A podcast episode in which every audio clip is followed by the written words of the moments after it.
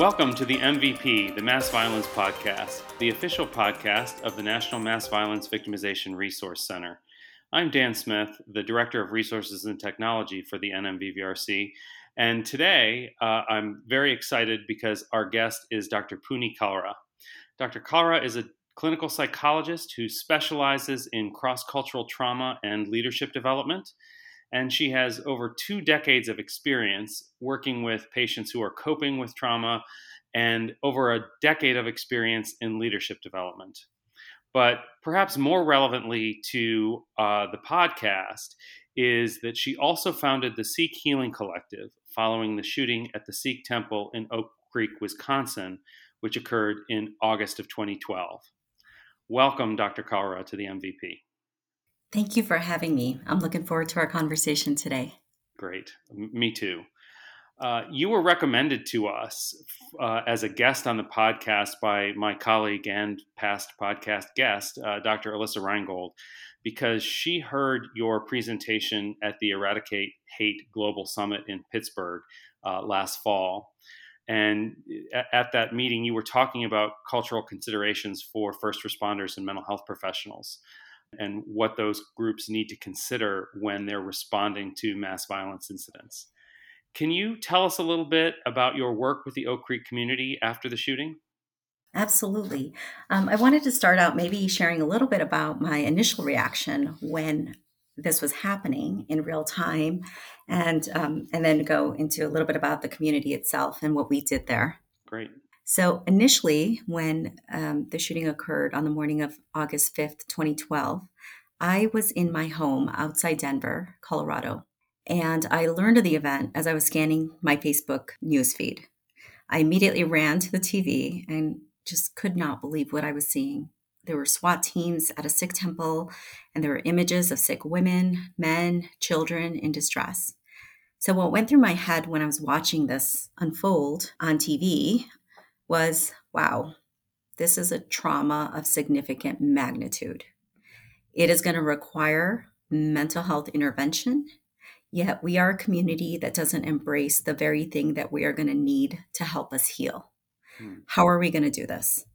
Who is the we? And we don't have much time. So, over the course of the next two years, I worked with the community to support their healing using my background in psychology and leadership development and also what I knew from my cultural upbringing. I was born and raised in the Sikh religion. I had gone to summer camps throughout my childhood. Um, even though I had grown up in Chicago, about 90 minutes away from the site of the shooting, um, I still knew many of the families that were impacted. Wow. So uh, we did a lot in those two years. Um, but before we get into that, I just want to say a little bit about the community itself because not everyone um, has heard of it, except for in this context. I think that would be great. So, Oak Creek is a small town outside of Milwaukee, Wisconsin. It has a population of about 34,000. That was the population when the shooting occurred 10 years ago. The gunman had fatally shot six members of the congregation and wounded many others before he took his own life on that Sunday morning. At the time, the massacre was deemed the largest act of violence on a faith community since the 1963 church bombings in Birmingham, Alabama. It was the deadliest attack against Sikhs on U.S. soil. I want to also honor the victims. Um, they were six men and one woman who ranged in age between 39 and 84 years.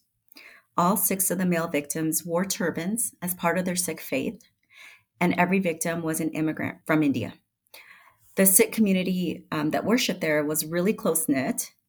It was about 120 immigrant families that had come to America decades earlier for a brighter future. So, how did we do this? Because again, there's no playbook on this. We just knew something needed to be done. So, first thing was we identified key leadership in the community and created partnership I'm not from Oak Creek community. Mm-hmm. They don't know I me. about that. I, I wondered, yeah. like, what was your entree into into this community that was? I, I I'm not totally sure of the geography here, but I'm going to guess several hundred to a thousand miles away. Right. I'm living in Colorado, mm-hmm. and so I'm watching this on the news, and I see I need to do something. Um, and there's no diffusion of responsibility in this space. I can't just say, wow, this is terrible. I hope somebody helps. Mm-hmm. We're a small community. We don't have mental health professionals in our community across the nation. And so it, in many ways, it felt like a sense of duty um, to, to support this. And so I was coming in not knowing people in the community at all. And so I had to be really sensitive to how I entered. So, first thing I did was identify key leadership in the community to create partnership. And there always is a point person in a crisis that everybody starts to go to. And in this case, it was the person that was appointed by the DOJ. And this person very quickly, um, understandably, became overwhelmed with being the point person for everything. He was a medical doctor. And as I was thinking about what to do, I reached out to him and said, Listen, I can help in, in this capacity. Can we partner? And he was relieved and welcomed us. And that made all the difference in the world because if he wasn't somebody who wanted a partner, didn't understand the need for mental health, or wasn't open to that concept, this would have been a very different beginning and a completely different trajectory. And you view that as sort of lucky or sort of he, he was wise or yeah, I, I was uh, definitely lucky that he was the person who um, I could partner with. He was already part of the community. He was respected. He was already appointed as a point person. So that helped quite a bit. Obviously, we'd have to identify other strategies of how to identify and influence if people were against it, right? Um, we'd have to come up with ways of how to package mental health in a way that they could understand it and hear it and be open to it. And that would have taken additional steps, whereas we didn't have to do that here because time was already of the essence. Great. So after um, partnering with him, we made a commitment to the congregation that we would be there for at least six months. We knew that the community would not start the healing process until they could return to some sense of normalcy. And that was going to ha- happen after the cameras left, after the news stories faded. And so we reassured them that they that we weren't going anywhere because there was a lot of travel coming through because of um, all the media attention on this event, right? Yeah, we talk about that a lot. The everyone throws resources at a community immediately following an event and then it stops being a news story and everyone disappears. And the community is still there still hurting still needing something and the attention has turned somewhere else. So that sounds like a very wise decision on on your part. Thank you. It was important in trust building because um, when when you have a lot of new faces you don't know mm-hmm. who's going to stay, who's going to go, what their motives are. You become skeptical naturally, right? You're also being um, hyper vigilant. So it was it was helpful um, to be able to communicate that um, after partnering with, um, with with the key leadership. So then, after being able to communicate our commitment um, in front of the congregation with trusted advisors and leaders, we then identified mental health professionals that were going to help us through this. So, this is like looking for a needle in a haystack in the midst of a crisis. We knew that we needed folks who understood the culture and who could speak the language. But where are we going to find them? We knew the need, but we didn't know where we were going to get them because what happens in the South Asian community is we have a lot of medical professionals. We joke that our parents tell us we can be lawyers, doctors, and engineers. Those are our three options. And uh, this really does catch up with us later when we need mental health professionals and we don't have them. so, um, lawyers have their uses, but mental health is usually not one of them. No, and it's not um, a field that traditionally is encouraged to go into. Um, so, when we first sent out emails to AAPI listservs and organizations. We got a lot of outpouring of response, and that was wonderful. People from all over the country wanted to help and they wanted to travel, and they said that they'll do weekend shifts to support the community because they knew the language, they knew the culture, and that's what we needed. But we realized very quickly that that one would be a lot logistical nightmare to pull off, and more importantly, that that wouldn't serve the community's needs. So the community was overwhelmed with the number of new visitors that were coming and going each week. And what they really needed was consistency in order to begin building a trusting relationship, right? So the consistency in providers has two advantages. One is it prevents members in the community from having to retell their stories and uh, risk being re traumatized, but it also allows the congregation to become more familiar with the providers and to begin to see them as part of their community So, what we did was we identified a number of South Asian mental health professionals that were available regularly who could commit to coming on a weekly basis. And they were in the local Milwaukee and Chicago area. Thank God we had Chicago right there, mm-hmm. um, 90 minutes away. And so those folks made that commitment, you know, would spend three hours just commuting back and forth on a Sunday and then you know, spending their whole day there too, uh, week after week for, for many months. So very grateful to them. We ended up calling ourselves a Sikh Healing Collective, and our mission was really to bring together all trained mental health professionals to provide that support to the community at that time. The final result, when everything was said and done, was that we were able to identify nearly 50 mental health professionals that represented 10 states across the country to come together to provide support to the community. The volunteers were South Asian and they were non South Asian. They were Sikhs, they were Hindus, they were Muslims, they were Christians, and they were Jews. It was a truly collective effort.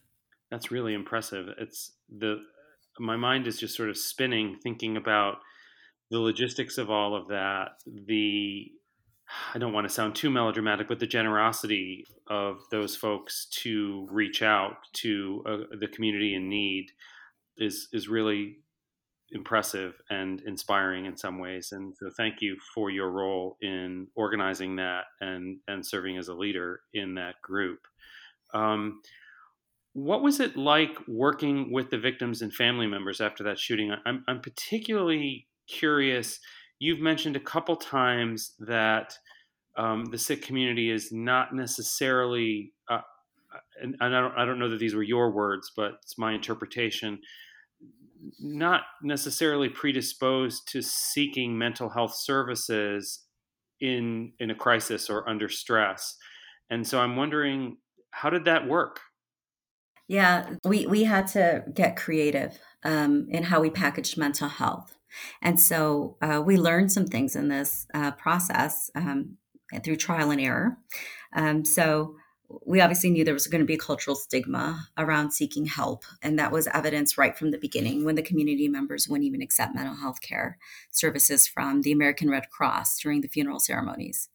Uh, they weren't going to go into a big red tent and ask for help. Mm-hmm. It just wasn't going to happen.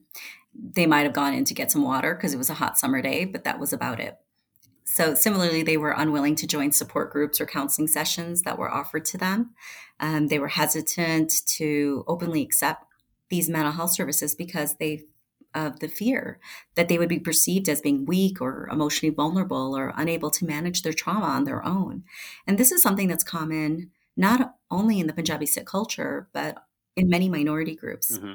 right? So what we had to do was um, we we used different approaches of how we reached out to the adults and the children uh, because we recognized that um, there were acculturation differences, there were gender differences, um, there were language, cultural barriers that were feeding into all of this, and so with with the adults, we decided we wanted to repackage mental health because initially we try to do support groups. And we saw them around, but they would not enter that space. So what we did was we repackaged it and we provided, we ended up providing educational documents and presentations to the adults. We had identified that education was, in fact, an important value within the Sikh community. So we chose to support them by packaging the information about the grief process in educational materials. So what we did was we take the mental health team and they would listen carefully each week for what symptoms and ailments the community members were collectively presenting to them through casual conversations right or what medical professionals were hearing. We'd put our heads together and say what's the what's the vibe this week? What are we hearing um, on the ground? And then we would compile information on that topic.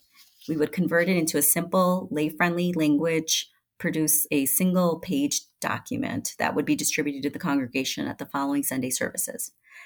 Um, and these information sheets were then written in English on one side and translated into the Punjabi, which is a Sikh language, on the other side.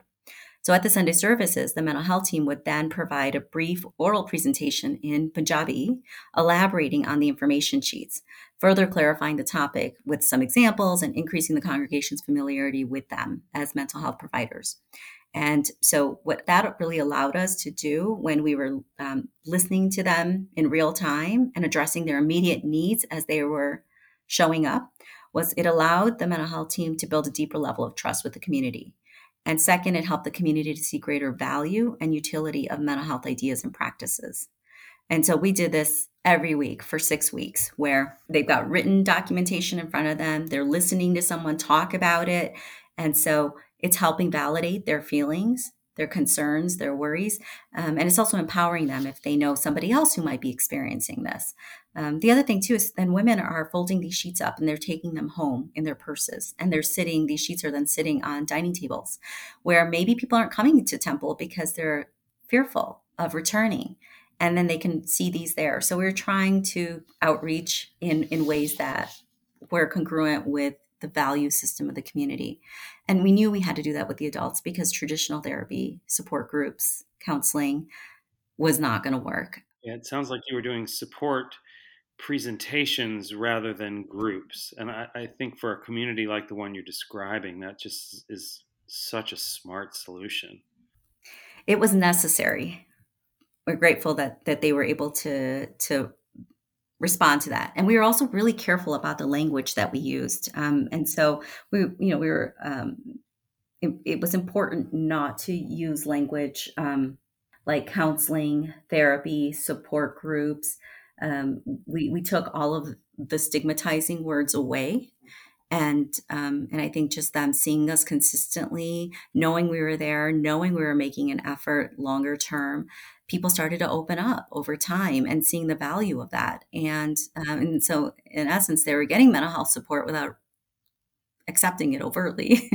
and and what that did was it opened up the floodgates because as the months went on and more time passed, they started sharing so much more beyond um, just what had happened in the Oak Creek shooting. We were learning about things that were happening within their families, and because the, they're becoming increasingly more open. Wow. And so that was really a great measure of how much trust had been built over time. Yeah, that's that's that's amazing. Uh, I was I was just going to say, it sounds like uh, one of the dynamics in play might have been that in over time, hearing your presentations they were just sort of confronted with oh my gosh this is she's she's talking about what's happening to me or they're talking about what's happening to me and i thought it would get better but i'm still having this and these folks are still here um, and and they're reading off the page of my life as as it were. Um, that's you know i just think that mm-hmm. that's a really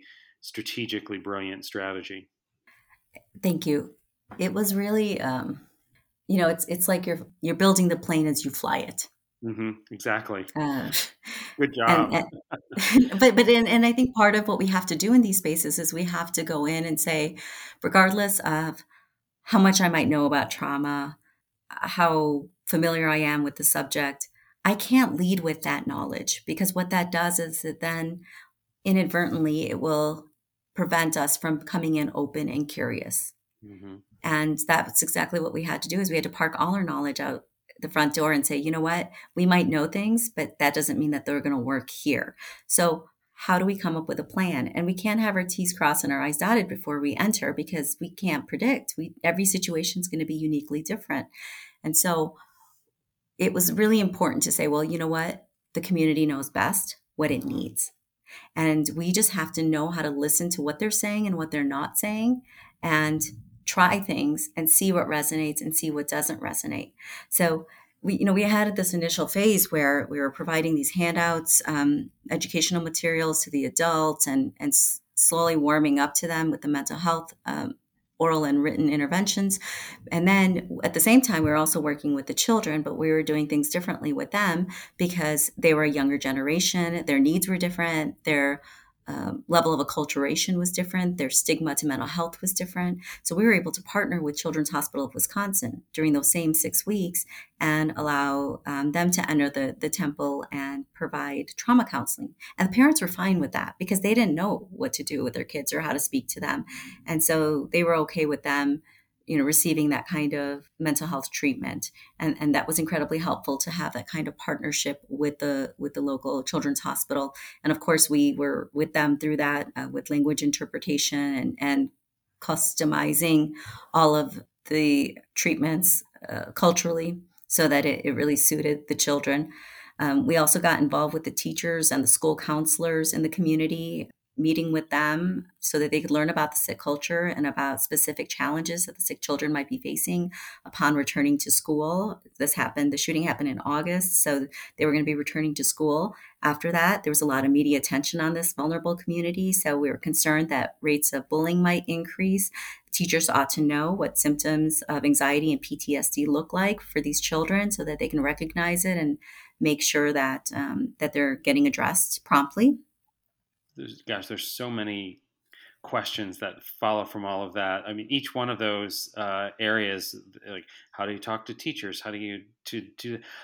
But the first question that I'm really wondering about is: Did this process of of reaching out to the grown-ups, the the adults in in the Sikh faith, and the process you've described of, of people opening up and sharing more and more as time went by did that eventually progress to what we would think of as more traditional one-on-one psychotherapy with individuals? Or was the the model somehow different from a traditional psychotherapy model?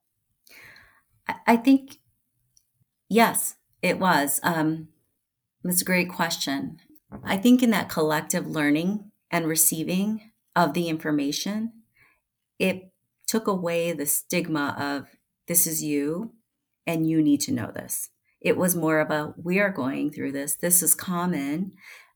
Anyone who experiences trauma is likely to experience these symptoms. And um, and it was also of if you or someone you know. So it, it's an opportunity to support others where you might notice these symptoms.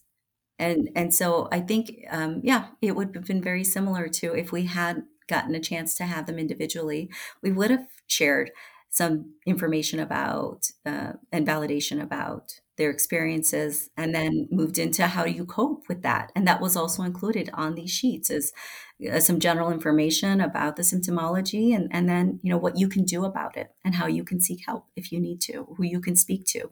And of course they knew that the person who was presenting was also somebody they could go to and speak to privately. Mm-hmm.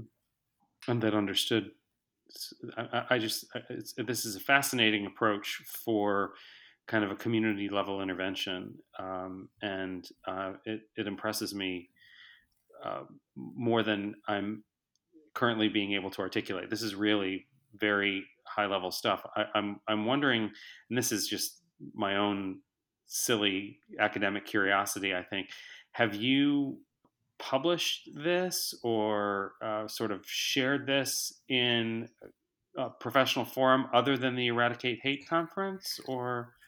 No.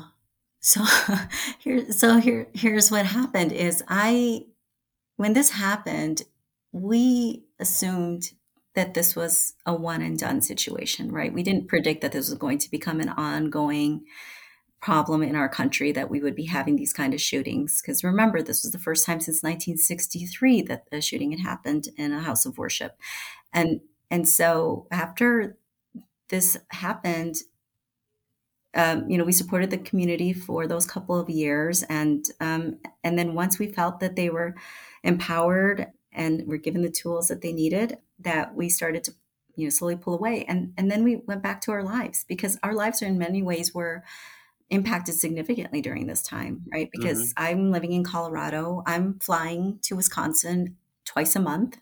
And so it, it was one of these things where we tried to create normalcy in our own lives um, after this and prayed that we would never have to be in the situation again. And now things are different. So I think what's happening though is because the need is rising, um, we are looking at opportunities to collaborate and share and support other communities that have had this experience. And so they've been very informal conversations and pathways up until now. Great. I, I think that's so valuable. I think there's so much that folks can learn. Uh, Puni, I'm wondering, you described the the long distances that the mental health providers who you were able to recruit in the early stages uh, 90 minutes from Chicago and, and from other uh, nearby cities and municipalities uh, near Oak Creek.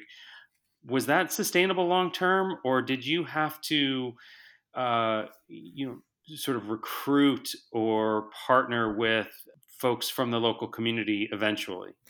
Yes, we did. Um, because we were relying on a small group of people for a long period of time, I was being sensitive to burnout. And so we branched out and solicited support from non South Asian professionals as well. Many had come forward who had um, experience with immigrant and refugee populations, and they wanted to provide their services to our community either free of charge or on a sliding scale. Now, they didn't know our Sikh culture, the language, the traditions, but they were offering to help. So we wanted to provide them as an option for community members, particularly those that were primarily English speaking and more acculturated. And so what we did was we wanted to introduce these folks to our congregation. And so the way we did that was we created distribution flyers and we had their pictures, their credentials, specialization, insurance preferences, and contact information on these flyers. Then we invited them to come to our temple and connect with our community because again you know they're not just to we can't just post this flyer up and they're to just show up we need them to come into the community and um, start really showing that there's rapport that's being built. That's the only way we're going to get the community to go to their office um, eventually. So we developed cultural information packets to help the providers better prepare for their visit to the Sikh temple, to understand the practices, what they could expect, and that we were just so grateful to them because um, they became a backup option for us as we continue to progress through the intervention. And did you did you find the same uh, willingness for providers of children's mental health services? Yes. So they they provided treatment for adults and children. Mostly, you'd get the younger folks willing to accept because they were more open to it and there was less stigma. Mm-hmm. Okay. Um, any other uh, programs that that you implemented for the community at large? So the last thing we did, um, because it was so important that we were empowering the community, right? So we'd already worked with the adults and given them information. We'd worked with kids, with the, the Children's Hospital, and then we had these backup options with local community partnerships. We also wanted to launch a mentorship program for the kids. So after providing the six consecutive weeks of trauma focused intervention for the children, we paused to reflect on what our next steps were going to be. And rather than assuming that we knew what was going to be best for them, we asked them what they wanted going forward. And the response we received was an overwhelming desire to continue the groups with an additional focus on not talking about our feelings is what they said. We want to keep getting together, but we don't want to talk about our feelings. So, of course, we were going to listen to them, but we were going to once again repackage mental health in a way that they didn't know they were getting it. Mm-hmm. And so we launched the Sikh Brother, Sikh Sister mentorship program, which had two goals. One was to provide an emotionally safe and non judgmental space for the kids and teens to ask questions and voice concerns. That's really important when you can't do that with your teachers or with your immigrant parents. Um, the second goal was to monitor the children on a regular basis and bring any behavioral concerns that these mentors were observing to the attention of the mental health professionals. So now we've got the mental health folks kind of phasing out, and we need to get the mentors involved and pairing them with these younger children. So now we've got like older kids mentoring younger kids. And these um, older folks were eight mentors, ages 19 to 31. And what we did was we started um, empowering them. We gave them groups of children based on age to lead. And they, over week after week, built rapport with them and gradually gained trust with them. And over time, it was 60 children in total that would attend the groups and receive benefits from the program um, each week. So it, it was um, very effective in that regard. And these mentors were supported by the mental health professionals. So, what we would do as mental health professionals is we would help the mentors with planning group activities and developing subsequent discussions with the children. And that that really helped because the mentors were feeling like they were leading and supporting their community and then they were also if there were children in the group that they they noticed something was off or there was a concern then they could come to the mental health professionals and say i need help here and then we would step in and and that really allowed us to start phasing out and really giving the community back control mm-hmm. that's that's uh, again very clever and and I, I like the way you put that giving them mental health without them knowing that they were getting mental health i mean that's um, that this sort of seems to sum up your approach here, and it, it you just, just seems like you executed it remarkably well. Since the Oak Creek shooting, there have been a number of other uh, hate based targeted mass violence events and, and shootings.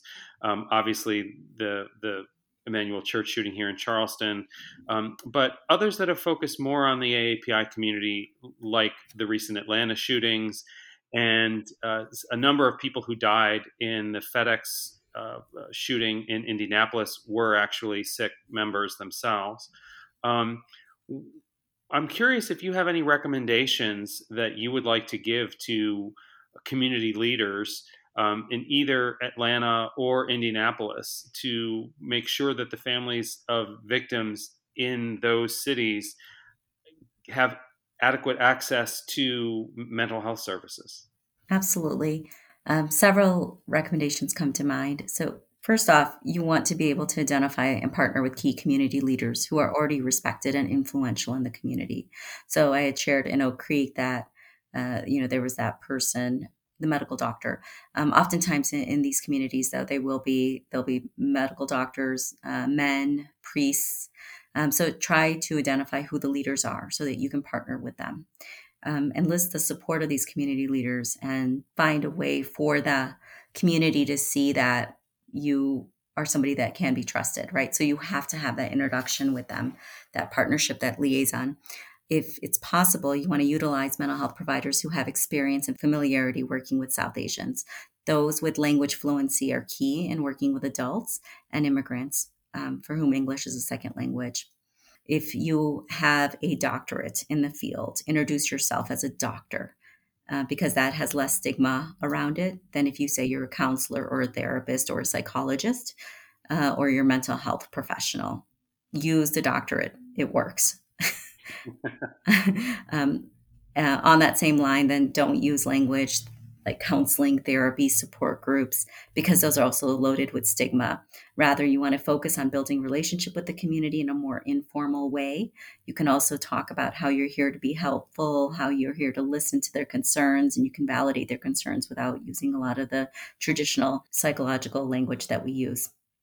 Also, be willing to initiate casual dialogue uh, over a cup of tea rather than waiting for community members to approach you.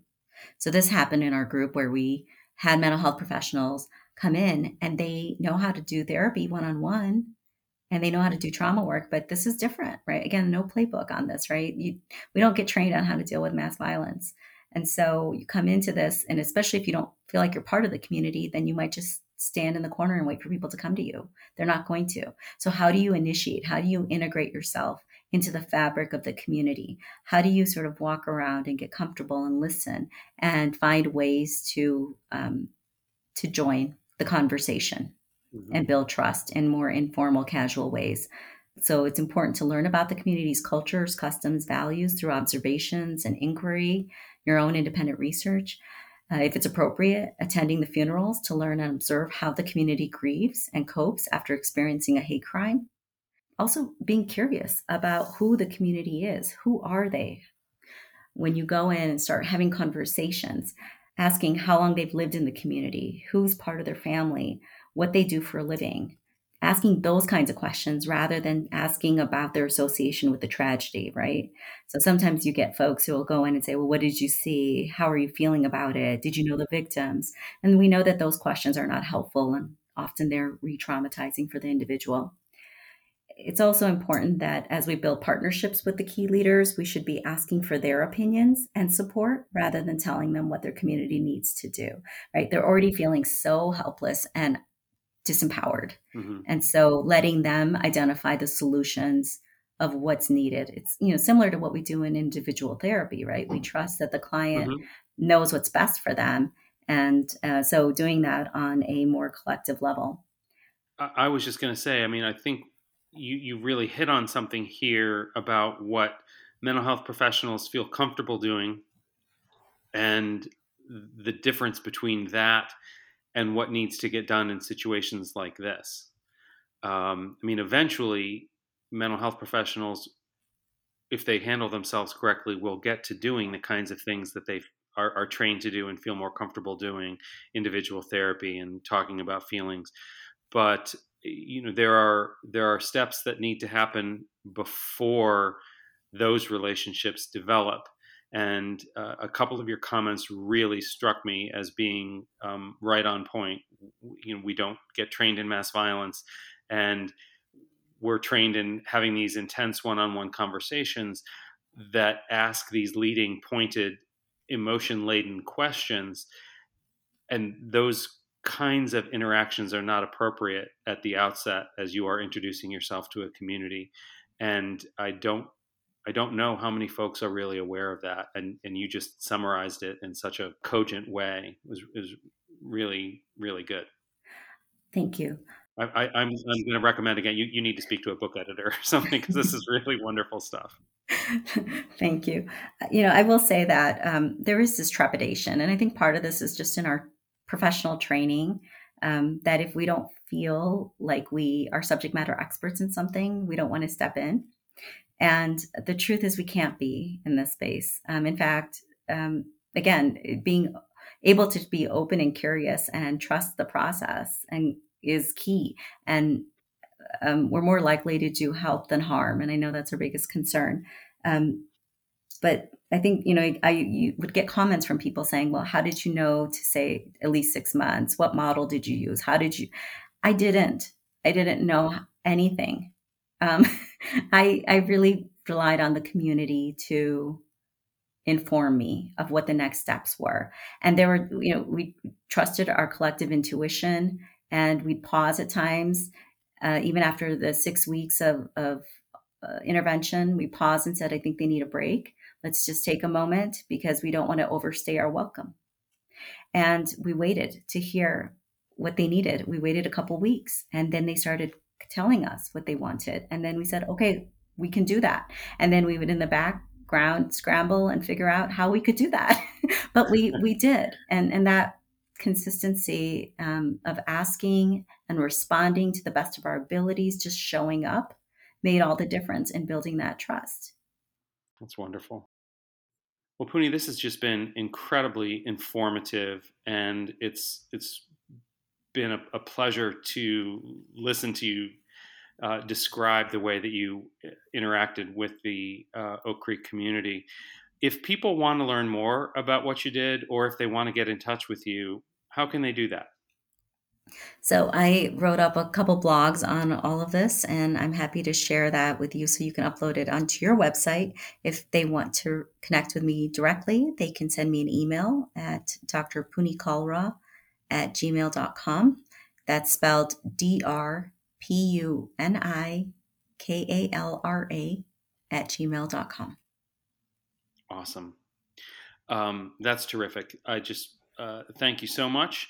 Uh, we will absolutely post those links as part of, of uh, what we post about this podcast. And so, for listeners, if, if you're listening to this podcast on one of your uh, you know Apple Podcast or Spotify or Stitcher, if you want to navigate to nmvvrc.org, the website of the National Mass Violence Victimization Resource Center, uh, navigate to our podcast page, and these links will appear uh, with Dr. Kalra's podcast. Um, Puni, thank you so much. Uh, this was incredibly interesting and um, inspiring. And I really want to thank you for taking the time to talk with us today. Well, thank you. Thank you for allowing me uh, a platform to share this important work. And I hope that it helps others. I, I'm sure it will. This has been the MVP, the Mass Violence Podcast, the official podcast of the National Mass Violence Victimization Resource Center. Thanks for listening.